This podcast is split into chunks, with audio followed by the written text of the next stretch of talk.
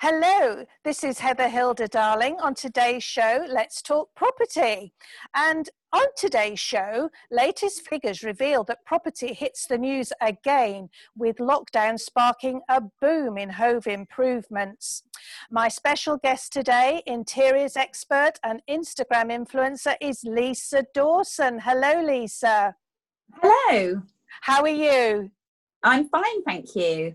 Well, this is rather pertinent because obviously you're, you're quite a hit on Instagram. So I, ran a, I ran a poll on Instagram myself this morning asking the people, the good people of Brighton and Hove, whether they were planning an extension or home improvements in 2020. And the oh, results, yes, the results so far 70% said yes and 30% have said no.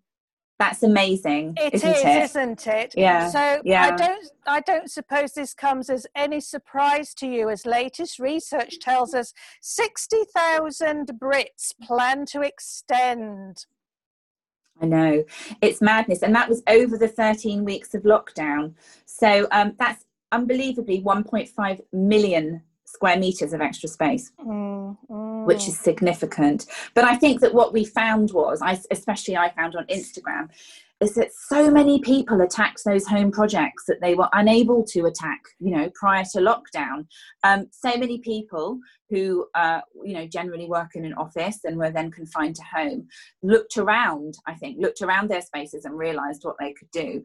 Um, and it's actually given us a really renewed love of our spaces and our homes, I think. I think you're absolutely right. I mean, the, the portals are all telling us that everybody's looking for more space and looking returning to the countryside.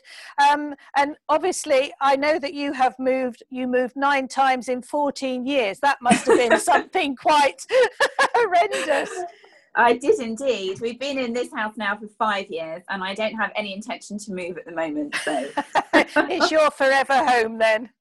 It is, yeah. Yes, okay. Well, I think I'm suffering from extension exhaustion because we started um, an extension on our property last July and it is mm-hmm. still ongoing. Obviously, there's been difficulty getting hold of materials, etc. Oh, of course, yeah. Yeah. Um, but why do you think lockdown has had such a profound effect on homeowners thinking about extending or doing home improvements. I mean, there can be a lot of disagreements over these subjects, can't there? Yes. I mean, I think there's several ways of, of it, you know, of, of making the most of your home. Extensions and, uh, you know, obviously can be quite costly, but I think it's worth looking at what it's going to do to your home. And a lot of us are very sentimental about our homes. You know, we love where we live and we don't necessarily want to move, but we're maybe just lacking in a bit of space. So um, before lockdown, actually, I extended um, or I took my garage and I had it converted into an annex. Um, which in, in order to do so, I extended my mortgage by a small amount. But as a long, I looked at it as a long term perspective, whereby in the long term, I'm not intending to move. I really love my home. So it's added, it's, it's an added investment in my home.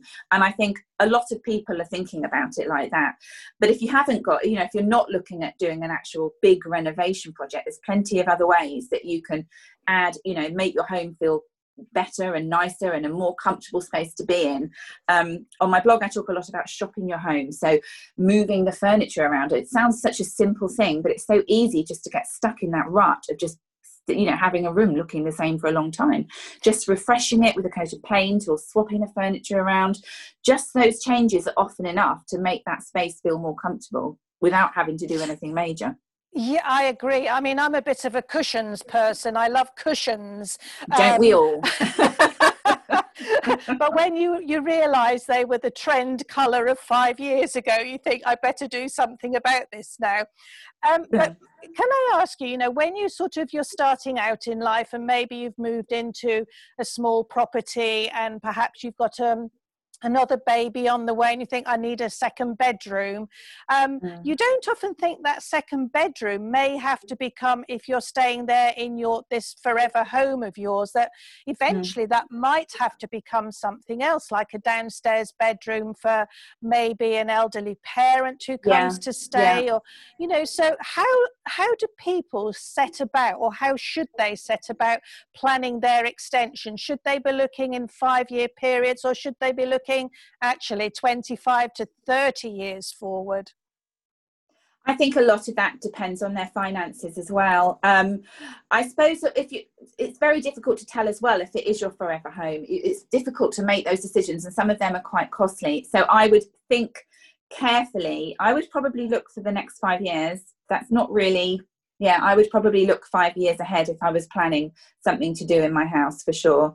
Um, but obviously a lot of it depends on on um, finances and and costly and how costly it will be but uh, i know that uh, during over lockdown especially because people have been working from home they have reassessed what they use the rooms in their house for and realized that they've got a spare bedroom that someone only stays in twice a year. And mm. actually it could be utilized in a much more sensible fashion um, as an office or as a you know a, um, a children's room or you know whatever. I think we're just being more sensible and being more we're planning what we're using our, our houses for. You know whether even whether that be putting a desk you know opening up the understairs cupboard and putting a desk in there to make an, an office. You know there's plenty that we can do without having to go the whole hog well, that's why we need people like yourself, interiors experts, who can show us perhaps little corners where we could put, um, you know, a, a, computer desk or something that we hadn't even considered before.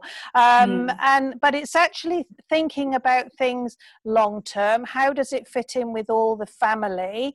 Um, yeah. You know, how long are we going to have to live like this? Because the first place, I suppose, to start planning is how much is it going to cost us with budgets, as you say, getting your finance ready. How yeah. long is it going to take, and how long are we going to be completely in disruption? Um, you know, some know. of these extensions can take a long time they can. And there's several things that you can do um, you know without having to uh, without, without having to go the whole hog if it's not possible. So what i what i generally tend to do in my house is every the beginning of every year i will set a future plan of action i call it. Mm-hmm. and i go through my rooms and i write down what i want to change or you know projects. And it can be anything from you know putting a new bathroom into painting a wall you know it can be anything. And then what i do is over the course of that year as and when i see things if they're in the sale or if i go to you know the local diy store and they're uh, you know by the till i'll pick them up tick them off my list and then they're there ready to go.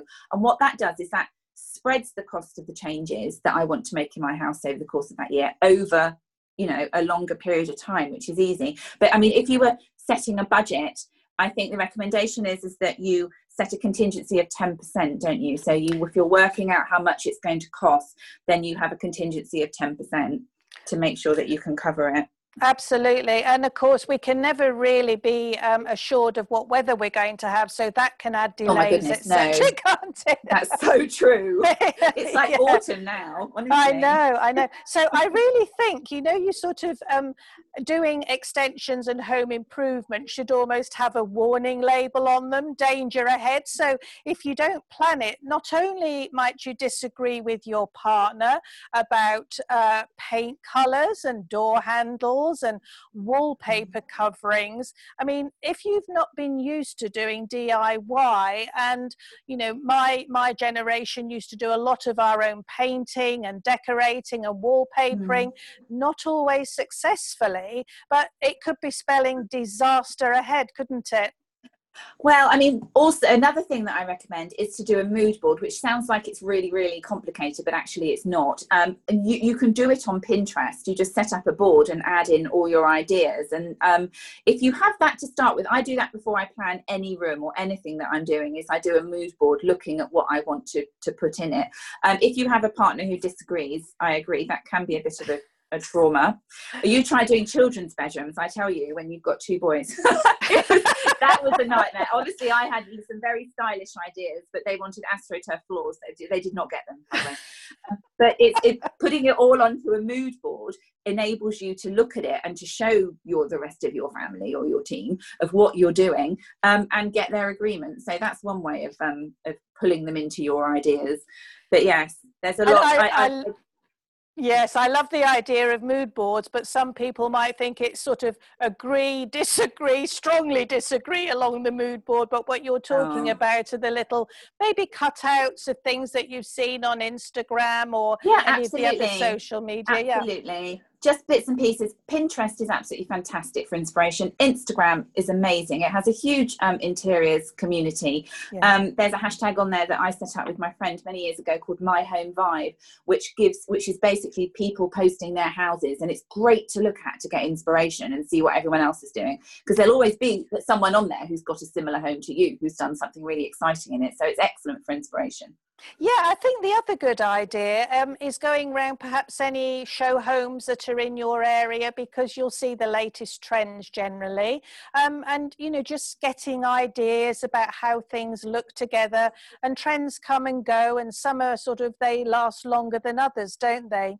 Um, yeah. I would like to ask you, um, should you start inside the house or outside? So say, for example, we had a long hot summer this year, uh, weather was fantastic and I'm sure sure a lot of people were thinking about gardening. Um, but if you do your garden and then you come inside, oh my goodness, the, the, the stuff that can get traipsed through the house, etc. So would you suggest moving outside in or inside out?